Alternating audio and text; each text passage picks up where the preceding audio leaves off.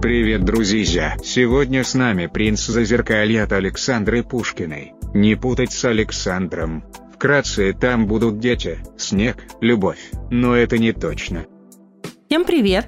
Сегодня с вами книжные разборки БЧП с самоиздатом. А, меня зовут Зоя Ласкина, и мы будем разбираться в книге Александры Пушкиной «Принц Зазеркалья». Книга входит в цикл «Летопись 13 зеркал». Это первая часть, будет обязательно продолжение. А, это приключенческое подростковое фэнтези и Young Adult. Книга вошла в лонг-лист конкурса «Подросток Н» в 2019 году. Итак, в чем же книга? В некотором городе э, погибает, сорвавшись с недостроя, подросток Саша Никонов. Его одноклассница Аня сначала видит мальчика во сне, а потом он открывает ей путь в магический мир твилингаров. Оказывается, Саша жив, но его похитила местная Нойта, северная колдунья Вид, и заменила ему сердце на ледышку. У Нойты же свои счеты с собственным отцом, драконом Халстейном, а потому ей просто необходима часть магического сердца, питающего волшебством весь мир твилингаров. Выйти за пределы своей страны Нойта не может, а поэтому принудительно отправляет Аню в квест. Казалось бы, мотивы с детства знакомые. Только сказка о Снежной Королеве и магия сказочного мира оказываются совсем не такими, как принято ожидать. А девочка Аня вовсе не типичная избранная, и ей придется делать выбор в очень спорных ситуациях и делать этот выбор самой. А, на мой взгляд, эта книга подает нам прекрасный пример что талантливый автор может э, взять все слова, все мотивы, даже какие-то известные сюжетные ходы, перемешать их и рассказать новую историю. И такую, что врежется в память и захочется еще. Не все так просто, даже если вам кажется, что это ритейлинг сказки о Снежной Королеве. Сашка Никонов вовсе не Кай который забыл свою прежнюю жизнь. А это задиристый подросток, любит вкусности, компьютерные игры. А Аня – это не Герда, которая беззаветно предана Каю и идет на жертву, чтобы его спасти. Она обычная девчонка, не слишком смелая, не слишком правильная. Но в этом и кроется очарование книги.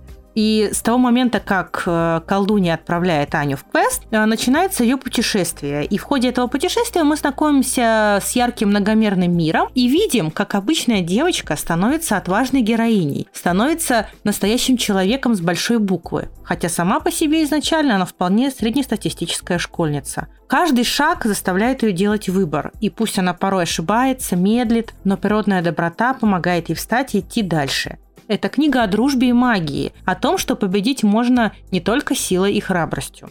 Кстати, мир, описанный в книге, очень яркий, есть на что посмотреть. А, к примеру, само сердце мира, куда отправляется Аня, средоточие магии. А, когда-то этим сердцем стали человек и волк. Их назвали твилингарами или слитами. И после этого люди и животные перемешались, потому что мир менял свою суть, следуя за сердцем. И в книге мы видим новые интересные расы. Белькары, медвары, ласкеты, еноры, выдринги, я думаю, что по названию уже все понятно, какие животные э, преобладают в этих расах. Сами существа, кстати, отличные, у них даже есть свой язык за что отдельное спасибо хочу сказать автору. В книге есть примеры языка, и это способствует еще большему погружению в книжный мир. А есть и обычные люди в книге, и биморфы, которые могут превращаться в животных и наоборот. Ну и без жутких созданий тоже не обошлось. Например, студеные могут очень даже напугать. Вообще, сказочная эта повесть, она очень атмосферная и в таких лучших традициях зимних сказок. И подростки в книге отличные, что Сашка, что Аня. Им по 12 лет примерно, они в седьмом классе. Э, они настоящие, живые. Э, чувствуется, что автор хорошо знает, о чем пишет. И получились совершенно настоящие дети. Они понтуются, им страшно, но они этот страх показывать не смеют. Им важно получить признание, им важно, чтобы о них составили правильное впечатление. Пара слов об авторе. Александра Пушкина родом из Санкт-Петербурга. По ее словам, э, ей всегда 16 лет, имеет высшее педагогическое образование образования, работает, собственно, учителем по профессии. И, как мы видим, это очень помогает писать о подростках. Пришла в более-менее профессиональное писательство э, с форума Веры Камши, известной российской писательницы, автор исторического фэнтези. Именно там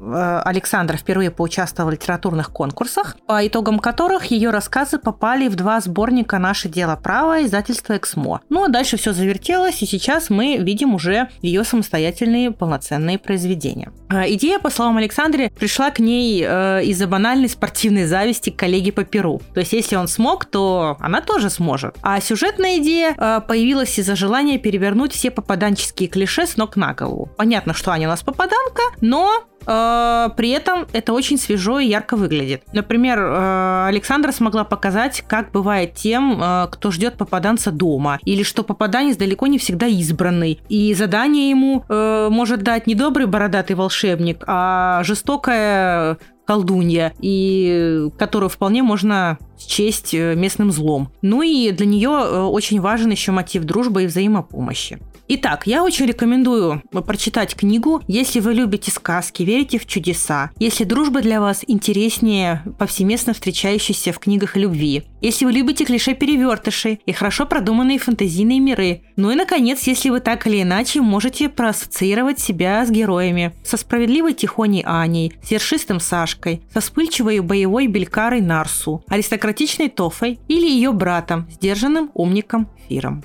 В электронном виде книгу можно прочитать на портале Литмаркет а, или на сайте Литрес. А бумажный вариант заказать на Ридеро или Озоне, печать по требованию, или написать автору ВКонтакте в личных сообщениях. Напоминаю, что сегодня в наших разборках с издатом была книга Александры Пушкиной «Принц Зазеркалья», первая часть цикла «Летопись 13 зеркал», подростковая приключенческая фэнтези Янка Далт. А я с вами прощаюсь. Хороших вам книг. До встречи в следующем выпуске книжных разборок ПЧП.